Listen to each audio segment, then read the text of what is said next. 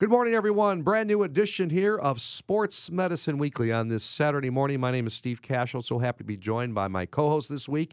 He is Dr. Nick Verma, subbing for Dr. Brian Cole. Dr. Verma is the head team physician for the Chicago White Sox, one of the team physicians for the Chicago Bulls, sports medicine specialist, orthopedic surgeon from Midwest Orthopedics at Rush. Our producer is Shane Reardon here at The Score.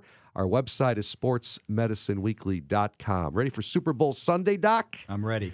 Well, let me Best talk. day of the year. It, bring up, it brings up an interesting uh, topic here, um, and how sports medicine relates to those Super Bowl Sundays, Game Seven in the World Series, Game 83, right, in a basketball schedule, or uh, Game 163 in a baseball schedule. You're the head team physician for the White Sox when they have that one wild card or play to play into the playoffs. What changes and, and how does it affect your world as a team physician? Uh, and what do you guys talk about with the GM and the owner and the player who wants to continue either in the game when he gets injured or trying to give it all in that one game where they need him? Yeah, it, it really is an interesting topic, Stephen. It's probably something that we can't cover in the short time that we have here completely. But I think the take home message is it really shows the difference between how we operate in our day jobs, which is taking care of regular patients that come into our office, and the complexity of the decision making that goes into caring for the professional athlete, right? On the professional athlete side, we've got to consider the long term prognosis, the long term health of the athlete, but in many cases, we also got to consider the short term. So, where are we in the season? What does the season look like? Are we in playoff contention or not? Are we in playoffs? Is it game seven of the World Series, for example? Where's the athlete in terms of their contract? Is this a contract year for them? Is it an important year for them to be able to be on the field, even though they may be at 80 or 90 percent? Or is this a time when we say, look, he's got uh, the player's got an injury.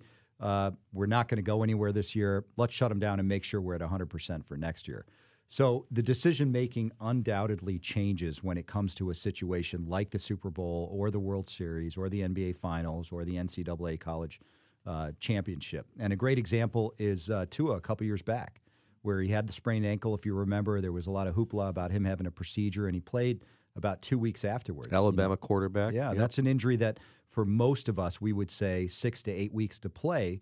But as a physician, it comes down to decision making about are we confident that it's safe for the athlete to play in terms of them not doing further damage that could compromise the long term uh, career prospects for a guy like that?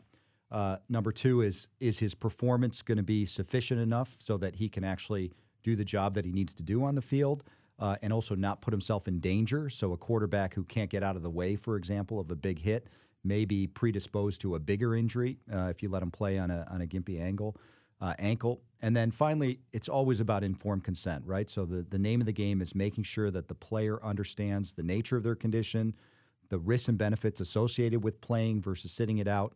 And the bottom line is it comes down to a player decision once you give them all the information. But the, the complexity is amazing when you get to higher and higher levels of sports competition. Well, plus you get the GM involved, the owner involved, the manager or head coach involved, plus the player agent, right? Absolutely. To be fair, you know, our job on the physician side is we're the player advocate.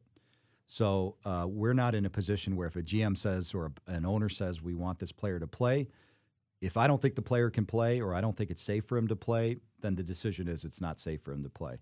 Uh, obviously, the GMs and the the owners, et cetera, need that information in terms of planning and deciding. Do we bring somebody? You know, in the in the baseball world, it's do we bring somebody up in order to fill that roster spot? Are they going to be a couple days? In which case, we can just leave them uh, on the active list, or do we need to put them on the injured list? So there's there is some complexity in managing those situations, but by far and away, uh, those of us in team sports recognize that that our Uh, I don't want to say allegiance, but our our job is to do no harm and to make sure that player safety and player health comes first.